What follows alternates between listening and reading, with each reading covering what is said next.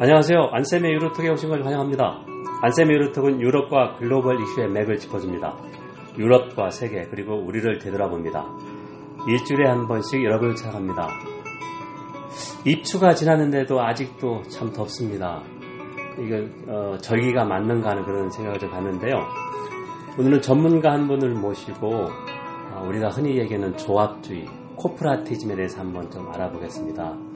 코프라티즘이 무엇이고 언제 그러니까 어떤 배경에서 대두했고 우리한테 주는 의미는 무엇인가 어, 그런 이야기인데요. 어, 영남대학교 정치외교학과 정병희 교수님을 모셨습니다. 선생님 안녕하세요. 예, 안녕하세요. 정병입니다. 예, 어, 안쌤의 유로톡이 이제 거의 90회를 향해 갑니다. 그래서 제가 어, 아주 일이 특별한 일이 있는 걸 제하고는 일주일에 한 번씩 거르지 않고 이렇게 올렸습니다. 그래서 보면은 10% 정도가 해외 청취자입니다. 그러니까 미국이나 독일, 프랑스 주로 교포들이 된다고 생각하는데요. 이 글로벌 청취자한테 선생님 한번 좀 이렇게 선생님이 좀 나는 이런 점 이런 걸 전공했고 어떤 점에 관심 있다 이런 걸 소개를 좀 부탁드립니다. 아 예, 벌써 90회라니 놀랍습니다.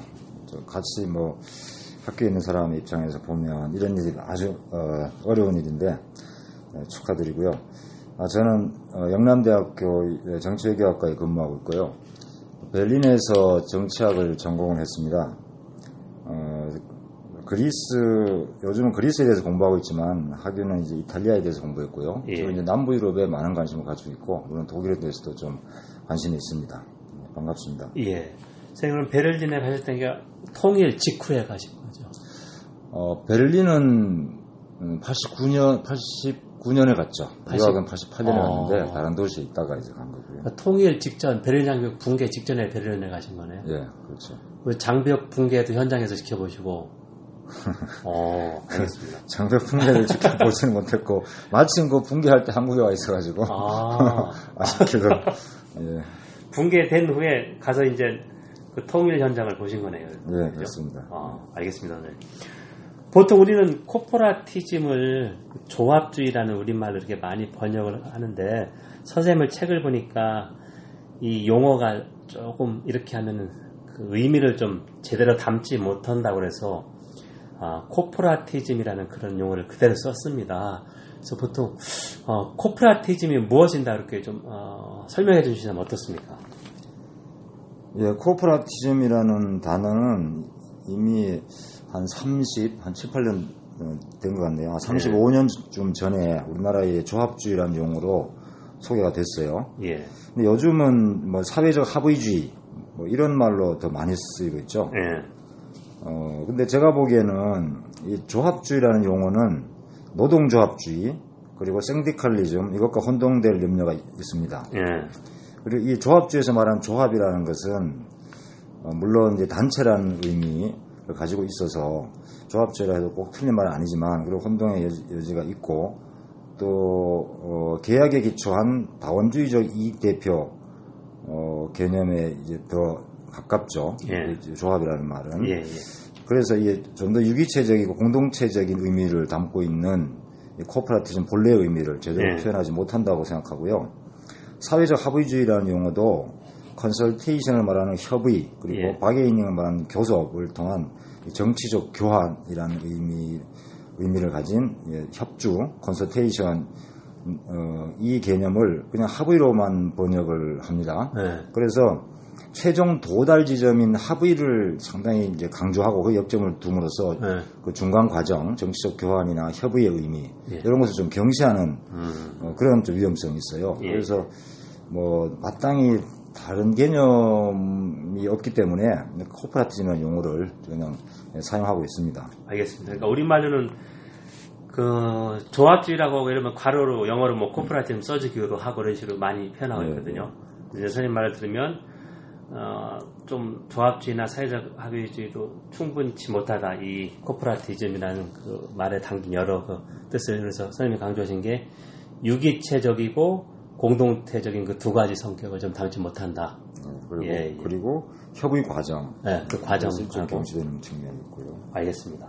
자, 그러면 이제 코퍼라티즘이 그 우리가 알기로는 보통 유럽, 유럽 대륙에서 이렇게 발달을 했는데 자본주의 발달 사에서 어, 코퍼라티즘 대달인 건 아무래도 그 복지국가 그 체제 확립 의하고 좀 밀접하게 관련된 것 같은데 어떻습니까? 네. 예. 어, 아까 그 말씀 중에 이제 코퍼라티즘 단어에 대해서 설명을 하고 개념 정리를 지금 말씀 못 드렸는데 뭐 어, 제가 정의하는 개념만을 간략히 이제 말씀드린다면 독점적 기능적 사회단체들이 자본주의 질서의 유지에 합의하고 이해관계 대표와 어, 정책 집행에 참여하는 노사정 3자 간의 정치적 협상과 교환이 사회 갈등 해결의 핵심 수단으로 제도화되거나 적어도 장기적으로 기능하는 사회정치적 운영 원리와 과정이라고 어, 볼 수 있습니다. 좀 예. 정의로서는 상당히 길어요. 예. 좀 좋은 정의는 아닌데 예. 여기서 제가 강조하고자 하는 것은 에, 나머지는 이제 뒤에 가서 이 요건에 대해서 말씀도 드릴 거니까 예. 뒤에 가서 하고요. 정책의 형성 에만 참여하는 것이 아니고 예. 삼자가 다 집행에도 같이 관여할 수 있다, 음. 있어야 한다. 이제 그런 얘기고요. 아까 말씀드린 것처럼 협상과 교환의 교환이라는 과정이 과정이 어, 그 핵심 수단으로 제도화되거나 장기적으로 예, 기능할 예. 수 있어야 한다. 이제 이런 겁니다. 이게 뒤에서 중요하기 때문에 미리 말씀드리는데요. 예. 어, 코퍼라티즘이 발생한 배경과 이유는 학자들마다 뭐 어, 연애가 다릅니다. 대표적으로 삼인주의적 입장을 보면은 중앙 집권화되고 강력한 노동자들이 투쟁해서 기원을 예. 잡고 있고요. 예. 막수주의적 관점은 국가가 총자본의 장기적 이해를 위해 사회 통합적 노동 통제 전략의 일환으로 도입했다고 주장하고요. 어, 협상론 입장은 단일화된 노동 세력에 대해서 중앙 집권화된 협상 체계를 추구해야 할 이유가 있었던 사용자들이 적극적으로 추진했다고 봅니다. 서로 상이한 입장이네요. 예. 근데 이 입장들을 어, 좀 종합적으로 재구성할 수 있는데 예. 어, 코퍼라티즘은 노동자들의 투쟁의 산물이기도 하고 예. 또 국가와 자본이 사회 통합 전략의 일환이기도 하다 이렇게 두 가지 측면을 다 봐야 될 것 같아요. 예. 그래서 야누수적 성격을 가지고 있다 이렇게도 음. 얘기할 수 있는데 그래서 코퍼라티즘은 노사 간의 역관계의 산물로 어, 보는 것이 마땅하고요. 어, 그래서 코퍼라티즘은 노사 간의 이해관계를 둘러싼 역관계가 힘관계요. 예. 예. 일정하게 균형을 이루고 있을 때 가능하고 어느 한쪽이 균형을 깨뜨릴 정도로 강할 때는 네. 불가능합니다. 음. 구체적으로 보더라도 나라와 시기에 따라서 노동자들의 요구라는 측면이 강하게 나타나기도 하고 예. 국가의 전략적 도구라는 저- 점이나 사용자들의 요구라는 측면이 강하게 나타나기도 합니다. 이 배경은 어, 좀 몇 가지로 이제 나누어 봐야 되는데 원래 코퍼라티즘은 뭐 중세 직능 집단에서 나타났다고 하지만 현대 그 보면은 2차 대전 아, 전에 뭐 히틀러와 어, 무솔리니, 이탈리아와 그리스 또는 개발도상 국가의 다양한 이 개발 독재 정권에서 나타났던 국가 예. corporatism 형태가 있습니다. 예. 근데 2차 대전 이후에 민주국가에서는 그런 국가 corporatism이 아니고 뭐 neo corporatism 또는 민주적 corporatism이라고도 예. 부르는데 제가 보기에는 국가 corporatism에 대응되는 개념으로서 사회 corporatism으로 보는 게 좋을 것 같고요. 예.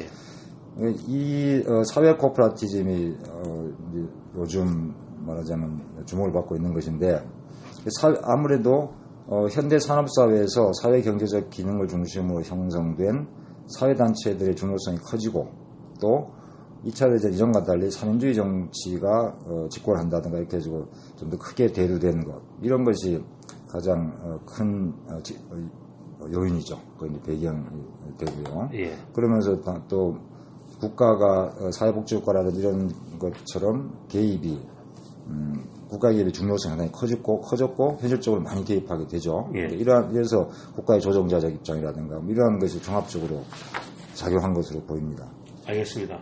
어, 제가 조금, 어, 뭐랄까, 어, 의미 있다고 깨달은 게, 기본적으로 자본주의 발달사를 보면은, 어, 노, 노동자가 상대적, 구조적으로 불리한 위치에 있습니다. 그래서 그 불리함을 극복하는 게 조직화고, 선생님이 여기서 강조했던 게, 코퍼라티즘이 성립하게 된 것은, 노사가 힘의 관계가 어느 정도 균형이 돼야 설립할 수 있다. 그러니까 네. 현대적, 근대적 의미에서 신코퍼라티즘, 예.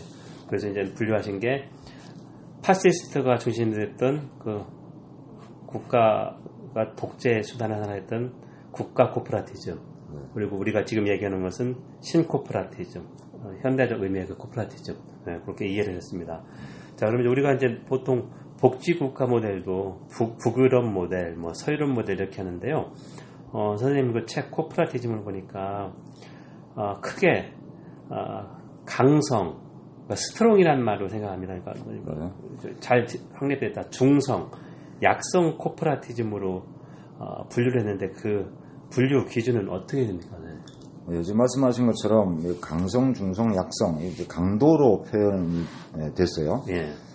이것도 물론 학자들마다 상당히 달라요. corporatism이 70년대에 유럽에서 상당히 크게 이제 각광을 받으면서 예. 학계에서도 상당히 엄청나게 많은 연구가 됐거든요. 예. 우리나라에서 이제 90년대 이후, 2000년대, 90년대 이후에 노동계에서 회자가 되고 실제로 이제 2000년대 이후에 이제 학계에서 한국에서는 많은 연구가 됐었는데 70년대부터 유럽에서 연구가 되다 보니까 뭐 상- 엄청나게 많은 예, 연구들이 있습니다. 예. 따라서 이 국가들을 코퍼레티즘으로 분류하는 것도 굉장히 많은 예. 결과들이 나왔어요. 제가 그 대표적인 학자들 아홉 명을 살펴봤는데 어, 그 아홉 명의 이 학자들이 중심 어, 기준으로 삼았던 것이 대개 대부분이 제도화 수준, 제도화. 예. 예. 코퍼레티즘의 노사정 협의회 같은 거, 예. 협의회나 노사정 위원회 이런 것을 얼마만큼 국가 차원에서 제도화되어 있는가 예. 하는 것과 실제로 노사정 합의나 협의가 얼마나 자주 이루어지는가, 빈도. 예. 노사정 합의 자주, 빈도. 예, 빈도 예. 그리고 예. 실제로 거의 협의된 내용들이 제도화가 안 됐더라도 예. 실제로 정책에 반영되는가, 예, 예. 뭐 이런 것을 기준으로 어, 분류를 했어요. 예.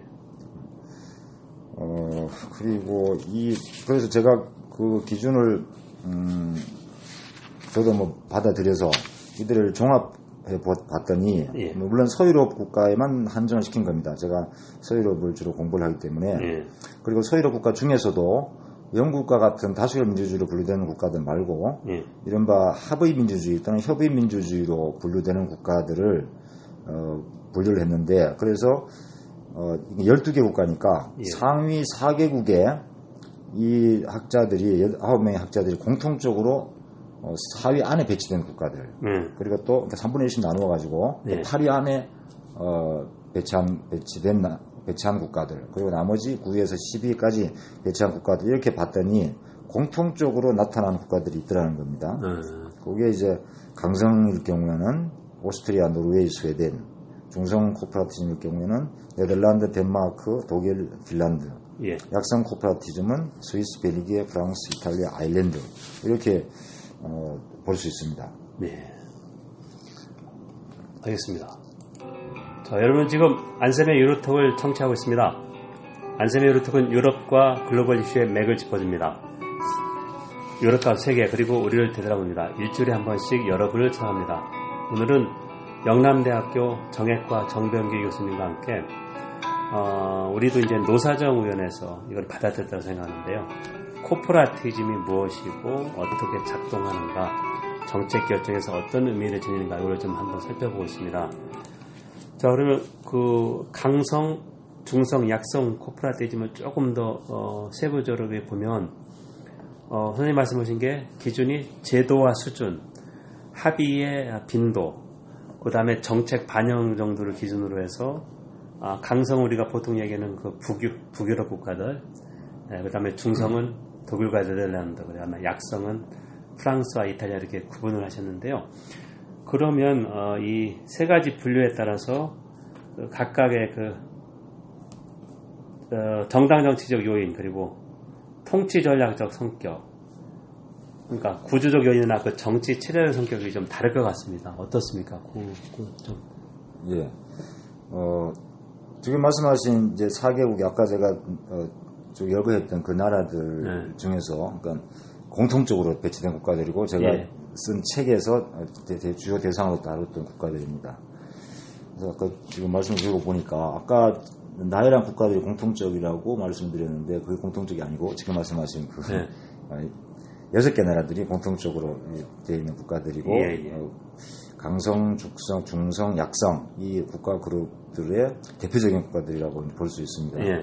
세부적으로 보면은 뭐 이건 얘기가 상당히 길어질 수도 있는데 어, 제가 코퍼레티즘 국가들을 주로 보는 그 시각이 정당 정치적 어, 관점이거든요. 예. 그 정당 정치와 정당 정치를 이제 보되 그 정당 정치를 아무래도 뭐 사회 균열이라든지 이런 문제와 관련돼서 보자면 구조적 요인을 또 볼 수밖에 없습니다. 그래서 정당 정치적 요인하고 구조적 요인을 중심으로 코퍼레티즘을 이제 보고 있습니다. 아무래도 이 두 가지가 예. 제가 보기에는 구체적이고 직접적으로 영향을 미치는 요인이고요. 예. 어, 이때 정당 정책 요인이라고 하면 주도 정당의 이데올로기적 성격과 지지율 그리고 주도 정당으로서의 친근로자 국민정당의 정책성 변화 이렇게 이제 구성합니다.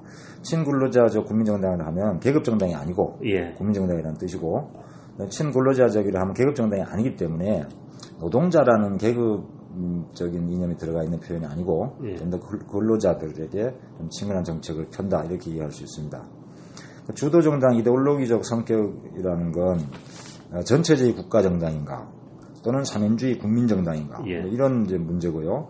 정당 정체성은 어, 코퍼라티즘 주도 정당으로서의 친근로자적 국민 정당이 케인스주의적 전통 사민주의 국민 정당을 유지하고 있는가 네. 아니면 어, 더 이제 이런 사민주의적인 것조차도 포기하고 예. 좀더 슈페터적으로 기업 혁신주의로 알려져 있죠. 슈페터적 현대 예, 예. 경제 정당으로 변화하였는가 이거와 관련되고요. 예.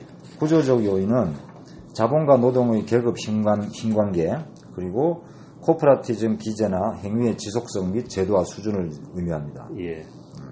이때 정당 정치적 요인에 의해서 규정되는 어, 성격을 통치 전략적 성격이라고 말하고 예. 구조적 요인에 의해 규정되는 어, 코퍼라티즘 정치의 성격을 정당 체제적 요인이라고 규정을 합니다. 예.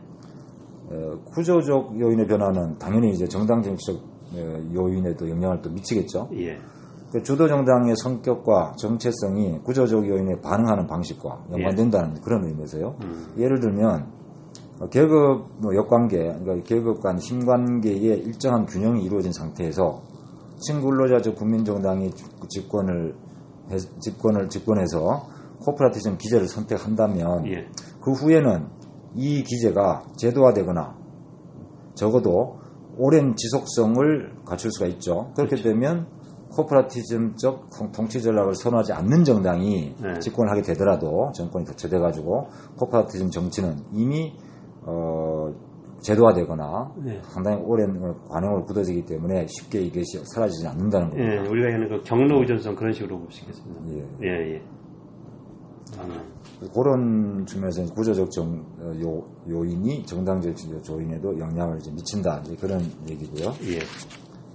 어, 이제 국- 강성 국가별로 또는 중성 국가별로, 약성 국가별로 이제 설명을 하면 상당히 복잡한 얘기가 되는데, 어, 노르웨이와 스웨덴을 아까 어, 대표적으로 예를 이제 들었잖아요. 예. 노르웨이 이제 3인당 과 어, 노르- 노르웨이는 참 노동당, 근데 스웨덴은 3인당, 삼인당. 이건 네. 친구로자적 국민정당으로 볼 수 있습니다. 근데 이 두 정당들은 처음부터 개혁적 사회주의로 출발했어요. 예. 어, 그러니까 일찍부터 친근로자적 국민정당의 정체성을 어, 획득한 거죠. 이, 이 이제 말하자면 주도 정당이. 어, 그래서 이들이 이른바 어, 사회 코퍼라티즘 중에서도 네. 어, 이제 초기의 사회 코퍼라티즘을 수요 조절 코퍼라티즘이라고 저는 말하는데 어떤 어, 처음 제기한 사람이 수요 측면 코퍼라티즘을 한 것을 저는 수요 조절이라고 얘기를 한 겁니다. 예. 하는 겁니다.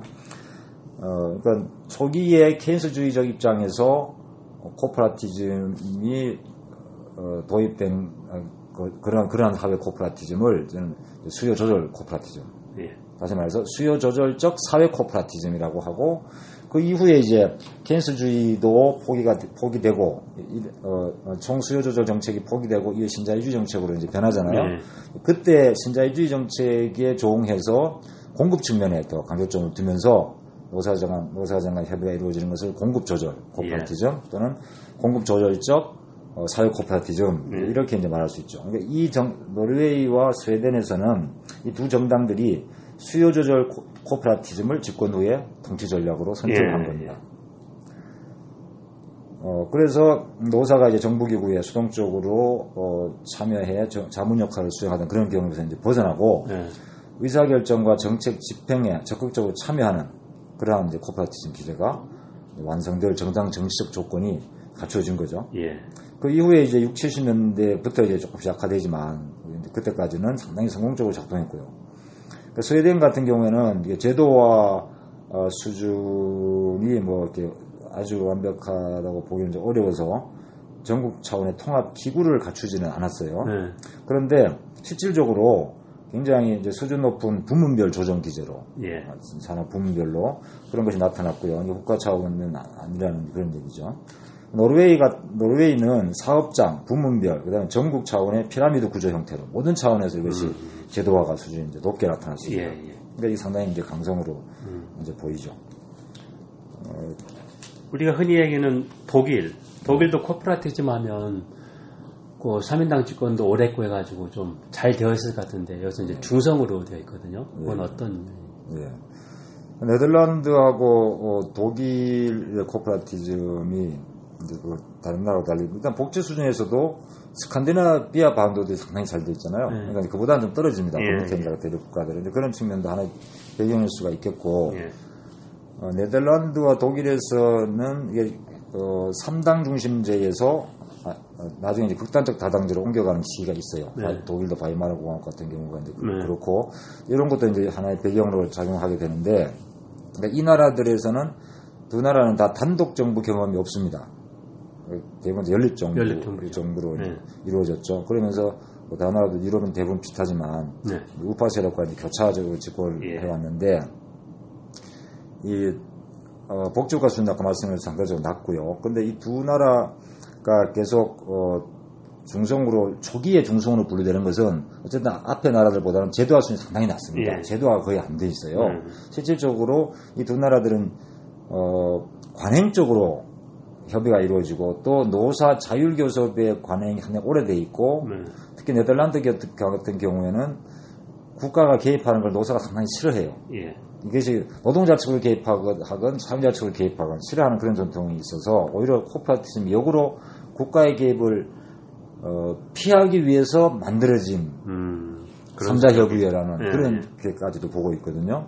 반면에 독일은 전통적으로 단nhập 자율성이 또 상당히 강해서 정부가 제도적으로든 관행적으로 가입, 개입을 하지 않습니다. 예. 사법적 개입만 주로 가능하고 그래서 총리나 어, 그, 음, 뭐 노동부, 재정부, 재정부 장관, 아, 경제부 장관 이들 안에서 이른바 방갈로 협의처럼 그냥 어, 임의로 모여서 하는 예. 협의고 그것을 총리나 장관이 수용해주는 그런 예. 방식으로 이제 이루어, 이루어지는 겁니다. 그래서 강성 코퍼레티즘과는 좀 차이가 있죠. 제도화 수준이 낮고 그런 식이라는 얘기죠. 네. 또 정당 차원에서 이두 나라 특징은 어, 처음에는 네덜란드 노동당과 독일 사민당이 상당히 혁명적 사회주의였어요. 예. 아까는 계획적 사회주의라고 했잖아요. 예. 다른 나라들은 혁명적 사회주의고 그 이후에 이들의 이제 그 노선이 온건화되면서. 네. 온건화되면서 바뀌는 겁니다. 네. 싱글러저 계획적 사회주의로 바뀌고 예. 그 이후에 또 바뀌죠. 그러니까 생활차례 이제 바뀌면서 현재는 제3의 길로까지 바뀌면서 예. 뭐 사민주의라고도 할 수 없는 이런 정도까지 이제 얘기가 됩니다. 이 네덜란드 같은 경우 46년이었고 독일은 59년이었고 그러면서 이 어, 혁명적 사회주의 정당에서는 코퍼레티브는 사실상 관심이 없는데 예. 그 이후에 이제 계획적 사회주의가 되면서 코퍼레티즘을 이른바 수요 조절 사회 코퍼레티즘을 채택을 하는 겁니다. 어, 그리고 이제 그러고 이후에 이제 또 바뀌면서 90년대하고 어, 네덜란드 노동당이죠. 독일 사민당 이 두 정당이 제3의 길로 바뀌잖아요. 바뀌면서 이, 이 정당들은 또 어, 수요 조절 코퍼레티즘도 포기하고 예. 공급 조절 코퍼레티즘으로 바뀌어 버려요. 그러니까 이제 신자유주의를 일부 수용했다는 얘기죠. 그렇죠. 예, 바뀌고 앞에 노르웨이하고 스웨덴은 노르웨이는 노르웨이는 지속적으로 사회 수요 코퍼레티즘 오래 지속되면서 성공적인 국가로 알려져 있고 스웨덴은 어, 오래 지속되면 어, 되면서도 사회 코퍼레티즘을 너무 완고하게 고집을 하다가 그조차도 위기에 처하는 이제 이러한 성격을 가지고 있습니다. 음. 예. 물론 상대적인 이제 예, 성격이고요. 그래서 강성 코퍼레티즘 국가들은 사회 코퍼레티즘을 상당히 유- 유지하고 공급적으로 코퍼레티즘을 쉽게 수용하지 않은 반면에 음. 이 나라들은 어느, 어, 상대적으로 성공적으로 수요조, 아, 종급조절 코퍼레티즘을 전환했다고 볼 수 있는 음. 나라들입니다. 그렇군요.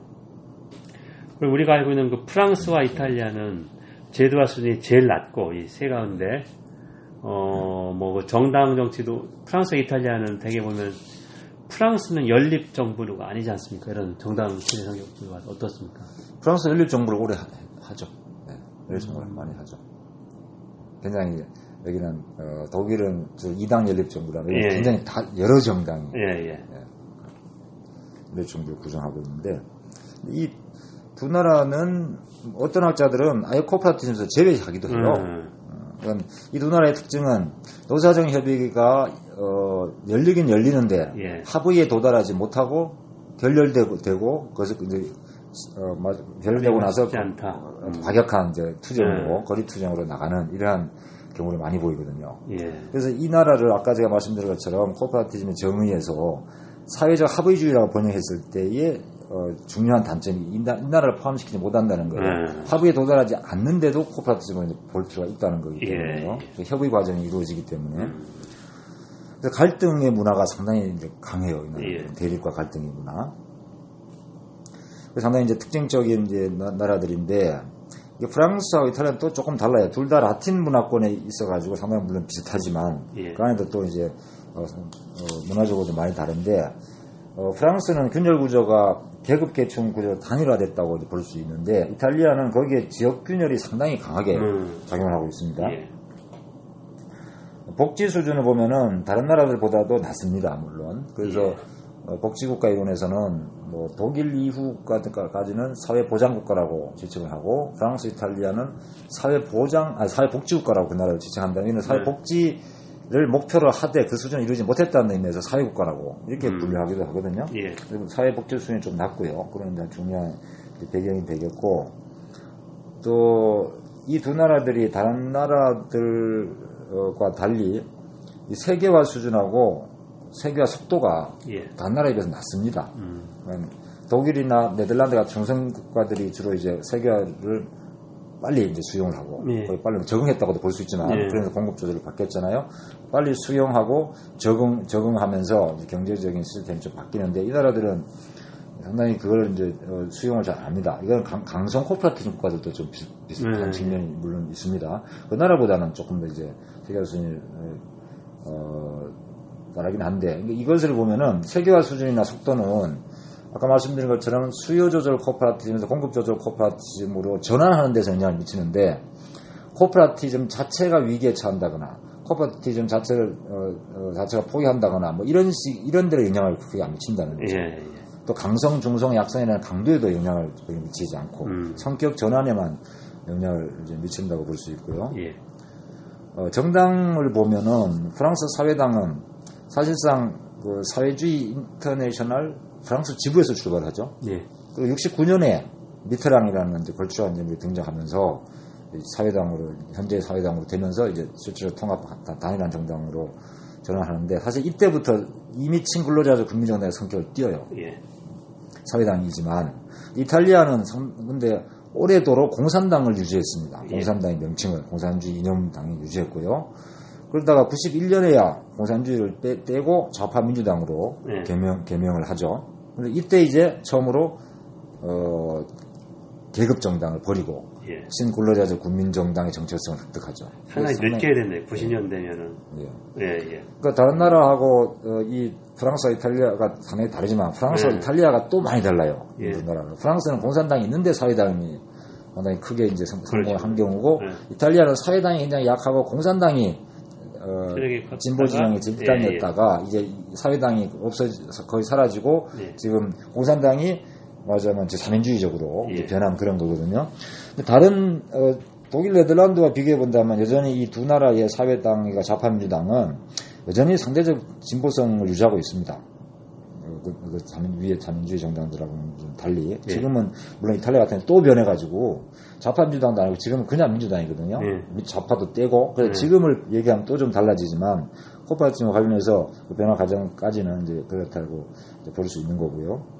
이 두 나라의 계급 관, 힘 관계를 보면은 또, 어, 또 많이 아주 크게 다른 부분이 중성 코퍼레티즘 국가에서는 단일 통합 노조입니다. 예. 강성 코퍼레티즘 국가에서는 어, 단일 통합 노조는 아니고 두세 개의 어, 복수 노조. 복수노조가 있지만 네. 여기에는 굉장히 파편화된 정파 노조들이 있어요. 음. 그러니까 저, 정- 노조가 여러 개라는 의미에서 복수 노조이지만 또 그것이 이 복수 노조로서 여러 개의 노조들이 다 정치적 성향을 가지고 있습니다. 예.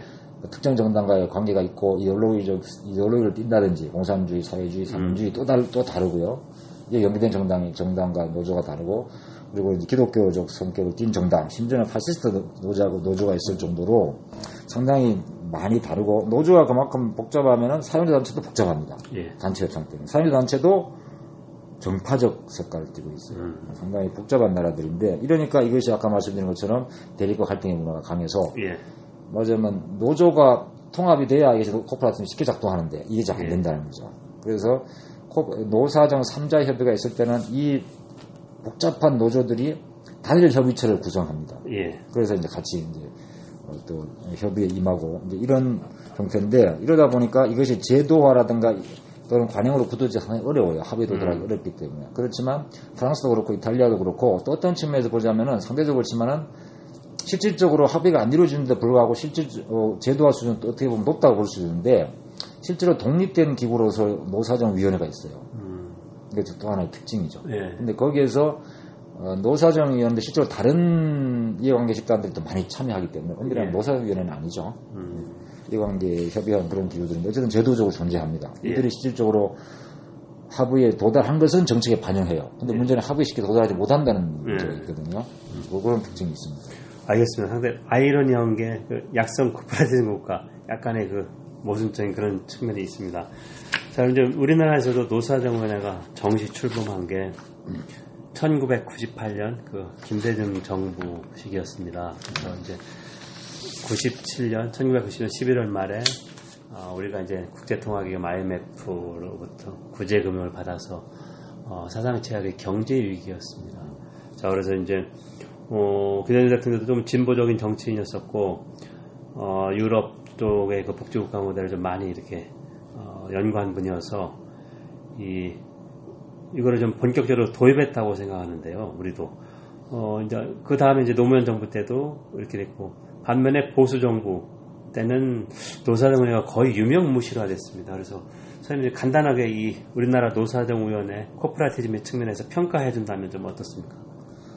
예, 우리나라에도 코퍼레티즘 논의가 2000년대 학계에서 활발히 있었다고 말씀드린 것처럼 이미 90년대에는 또 이제 노동에서 시작이 됐고 상당히 어, 현실 정치적으로도 많이 어, 이것이 수용을 했기 때문에 어, 그런 논의들이 많이 됐겠죠. 근데 제가 보기에는 우리나라 코퍼레티즘은 글쎄요, 저는 이거를 유사 코퍼레티즘이라고 보는데 아, 제대로 된 게 아니라 유사 예, 흉내냈다 이거죠. 그렇죠. 유사 코퍼레티즘. 뭐 제가 좀 칼럼에서는 시니컬하게 네. 노사정위원회가 아니고 사후정위원회다 이렇게 말, 쓴 적이 있는데 예. 원래 코포라티즘은 앞에 제가 정의에서 강조를 드린 것처럼 네. 정책의 형성, 형성, 의사결정, 예. 형성에도 관여해야 되고 집행에도 관여해야 되는데 일단 둘, 집행에는 당연히 관여하지 않고요 우리는 예. 노- 노조나 사용자 단체가 근데 의사 형성 과정에서도 정책 보따리를 정책 의제를 미리 던져놓고 의제 설정도 같이 이루어야 되고 예. 근데 어, 설정하기 모여 설정하기 전에 이미 던져진 의제들이 있을 수 있겠죠. 그렇죠. 그런 경우에는 미리 노사 단체들에게 이 의제를 던져주고 거기에서 내부 의견 수렴을 거쳐서 정책 어, 정책과 의사결정 해가지고도 만들어야 되거든요. 그렇죠. 런 다음에 노사가 모여 노사정이 모여서 합의하고 정부가 그걸 조정해 들어가는 예. 이런 과정이 돼야 되는데 우리는 이미 의사와 정책을 만들어 놓고 예. 와가지고 어, 합의해라 뭐 이런 정도가 된다는 거죠. 네. 였다는 겁니다. 그러니까 형성 정책 결정 형성도 어, 아주 극히 일부분만 참여한다는 거죠. 그렇죠. 형성 네, 과정의 네. 의제 설정도 어, 큰일이 아니랑 같이 의제를 설정해서 거기에 합의를 이해야 되는데 대부분 정부가 의제를. 정해주고 네. 네. 물론 노동계가 더 이제 예, 그래서 예. 이제 어, 상대적으로 더 대변이 덜 되죠. 예. 자본 어, 사회단체 쪽에서는 다른 경로로 로비가 하거나 하거나 예, 할수 있을 예. 텐데, 근데 이렇게 우리나라 노사정위원회가 유사 어, 유사 코퍼레티즘으로 된 배경이 있는 것 같아요. 예. 그 유럽하고 이제 우리나라는 많이 다르잖아요.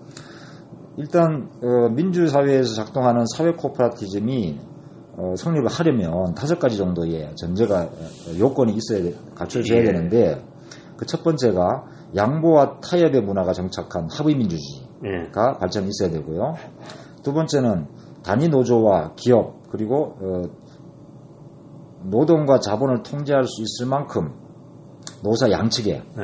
권위 있고 중앙 집권화된 포괄적인 정상 조직이 있어야 돼요. 네. 우리는 노- 노조가 어, 그 노총하고 한국노총조직이 나눠져 있잖아요. 네. 사용자단체도 과연 그게 음, 뭐 전경련은 그게 아니고 경총이겠죠. 예. 경총, 경총이 그렇게 통합되어 있는가? 그거 좀, 좀 문제가 있- 있을 것 같고요.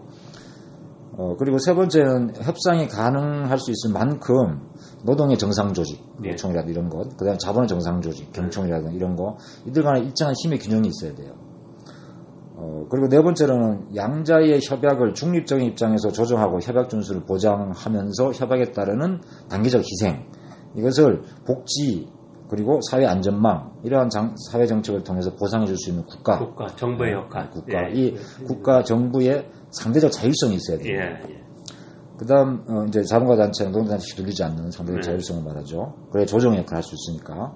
그리고 마지막으로는 이러한 국가 행- 정부 행위가 이루어지기 위한 조건으로 아까 말씀하신 것처럼 자본주의 사회는 어, 근본적으로 노동자가 약한 사회거든요. 네. 그래서 노동자 에다 힘을 좀 더 실어줘야 균형이 이루어집니다. 맞습니다. 그러니까 노동자에게 힘을 실어줄 수 있는 친근로자적 국민정당, 예, 개혁정당은 예. 아니더라도 친근로자적 국민정당에 집권을 해야 이게 힘의 균형이 이루어진다는 거예요. 예. 처음에 형성되는 조건입니다. 예. 근데 우리는 노사협의회가 처음 도입될 때, 물론 김영삼 정권 시절에도 노계위라고 먼저 있었지만은 이게 처음 도입될 때 그런 조건이 다 안 갖춰져 있었어요. 예. 양보와 타협의 문화가 없었죠. 계속 대립과 갈, 갈등의 문화였죠. 아까 말씀드린 것처럼 양쪽에 다 어, 통합적 정상 조직이 없었죠. 그 다음에 일정한 힘의 균형 자체는 우리가 없었고 지속적 노조가 약, 노동 측이 약했었죠. 그 다음 국가가 상대적 자율성이 있느냐 우리나라 국가 과연 지금도 네. 정경유착 문제가 많이 나오고 있는데 그렇지 못했죠. 친근로자적 정당이 집권한 적이 없습니다. 예. 과연 김대중 노무현 정권이 친근로자적 국민정당이었을까? 글쎄요. 그때는 상당히 진보적이었지만 지금 지금은 진보 정당은 그렇지 않죠. 네, 자유민주주의. 정의당밖에 없지 않습니까? 자유민주주의를 주장하는 정당이기 때문에 네. 유럽 차원에서 보자면은 이건 보, 보수 내지 중도 중도 우파. 우파에 가까운 네, 정당들이거든요. 맞습니다. 그러니까 이런 네. 다섯 가지 조건 중에 우리한테는 갖춰진 게 하나도 없어요. 네. 그러니까 이것이 유럽식의 코퍼라티즘이 도입되기 는 애초부터 불가능했고 그러니까 토, 기초 토양이 어, 부족하기 때문에 예. 유럽식의 코퍼라티즘은 어렵다는 얘기죠. 그렇죠. 네. 그러니까 뭐 이런 조건이 갖춰진다면 예. 앞으로 우리가 가능하겠지만 그래도 코퍼라티즘 자체가 뭐 어, 저 지상낙을 만드는 그런 제도도 아니고 예. 하나의 어떤 현대의 여러 가지 문제들을 보완할 수 있는 장치로는 이제 중, 중요합니다. 예. 덧붙여서 좀 말씀드리자면 저는 이 코퍼라티즘을 어, 현재 대의민주주의를 보완할 수 있는 중요한 음. 하나의 축이다 이렇게 보고 예, 있거든요. 그러니까 대의민주주의 한계는 이번 촛불 집회에도 많이 나타났지만 예. 어, 실제로 국민들 제대로 대변하지 못한다는 거거든요. 그래서 국민들이 예. 직접 자기의 목소리를 낸다는 직접 민주주의로 보완할 수가 있겠죠. 어, 그 직접 민주주의가 이제 68혁명 후에 나타났던 일상의 민주주의가 쪽으로 이제 전환하는 그런 기점에 우리가 와 있고요. 나머지 하나가 이건데 이것은 이런 단순한 이런 대의성이 아니고 국민 개개인의 의사들을 반영한다 그런 뜻이 아니고 이 자본주의 사회 특히 그렇지만 대부분의 이 사회들은 어, 그 집단으로 이루어져 있잖아요. 예. 이 집단들의 또 직업, 직업으로 다 뭉쳐져 있다든가, 뭐, 여러 가지 이데올로기적으로도 다를 수가 있고, 정부적으로 다를 수가 있습니다. 이 다양한 집단들이 이걸 어떻게 대변하는 또 다른 중요한 문제거든요. 네. 근데 의회는 국민 개개인을 대표하는 거죠. 지역구, 선거구. 그렇죠. 네. 국민 개개인을 대표. 네. 한때 뭐, 하나의 왜곡된 형태로 직능 대표제랑 있었지만, 그거는 네. 사실 거의- 어긋나, 어긋나는 거고요. 그러면 현재 대의제도로는 직능 집단을 대표할 수가 없어요. 예. 다양한 여러 가지 이해관계 집단을 대표할 수가 없습니다. 음. 이 대- 이걸 꼭 대변해야 되는 이유는 그 약자, 그 속에 약자들이 있다는 거거든요. 예. 그러니까 이들을 대변할 수 있는 방법은 그럼 의회가 여러 가지 이제 그 저- 어, 상임위원회 같은 거 있어서 할 수 있습니다. 물론 거기에 이제 미국처럼 로비를 정상화시킨다든가 해가지고 음. 할수 있겠지만 그렇다 하더라도 안 되는 것은 뭐냐면 의회는 기본적으로 행정부를 견제하고 그다음 입법을 하는 기구예요. 예. 그러면 이것은 시일이 오래 걸립니다. 시일이 오래 걸리고 그것이 정책 형성에 직접 반영되지는 않습니다. 네. 형성된 이후에 견제하는 것이지. 예. 예. 그 집행을 국정감사라든가 이런 걸 통해 가지고 그래서 이 처음에 의회가 하지 못하는 긴박한 사안들, 예를 들어 인플레이션 문제라든가 뭐 갑자기 어떤 경제 위기가 경제 닥쳤다든가 위기 뭐 이런 때 거. 그 사회 안전망 강화나 그런 거. 예. 네. 그런 걸 의회가 언제 할 수, 할 수 없습니다. 이럴 예. 때 국민들이 자기 목소리를 낼 수 있는 거, 집단을 예. 통해서라든가 이런 것이, 이런 것이 있고, 이게 긴급한 사안들이죠. 네. 그 다음에, 어, 의회가 법으로, 법으로 할 수 없는 다양한 측면들의 어떤 그 이해관계들, 그 조정의 문제, 이러한 것을 국가가 행정적인 정책을 집행하기 전에 이미 그 이- 이해관계에 첨예하게 얽혀있는 어, 집단들을, 집단의 대표를 불러서 함께 어, 의논을 하고 처리를 한다면 이것도 중요한 하나의 민주주의에서 축이 될 수 있다는 거죠. 예. 그래서 대의민주주의의 또 다른 측면에서 하나의 중요한 보완 어, 보완 기구다. 이렇게 예, 예. 어, 볼수 있습니다. 알겠습니다. 어, 선생님, 이렇게 장시간 동안 이 열변을 펴주셔서 감사합니다. 고맙습니다. 선생님, 오늘 그 결론은 우리는 유사 코퍼라티즘이다. 하지만 코퍼라티즘은 대의민주주의를 보완할 수 있는 중요한 어, 하나의 에, 구조다. 그래서 그 민주주의에서 부족한 직능 집단의 어, 그런 것을 대변할 수 있는 그런 성격이다. 어, 잘 이해하게 됐습니다. 네, 오늘- 감사합니다. 예, 선생님, 이 무더운 여름에 이 열변을 통해서 감사드리고요. 우리 글로벌 청취자한테 작별 인사를 좀 해주십시오. 예, 거기는 덥지 않나요? 뭐 더운 나라도 있고 글로벌이니까 뭐 그렇겠지만 한국은 무지 덥습니다. 여기 특히 여기는 대구 아프리카, 어, 근처에서 데프리카입니다. 뭐 데프리카라고 하죠. 너무 덥습니다. 뭐 더워도 어, 좋은 일은 많이 있을 거고요. 여기나 거기나 거기도 좋은 일 많이 있기를 바랍니다. 네. 예, 감사합니다. 그러면 다음 시간에 뵙도록 하겠습니다.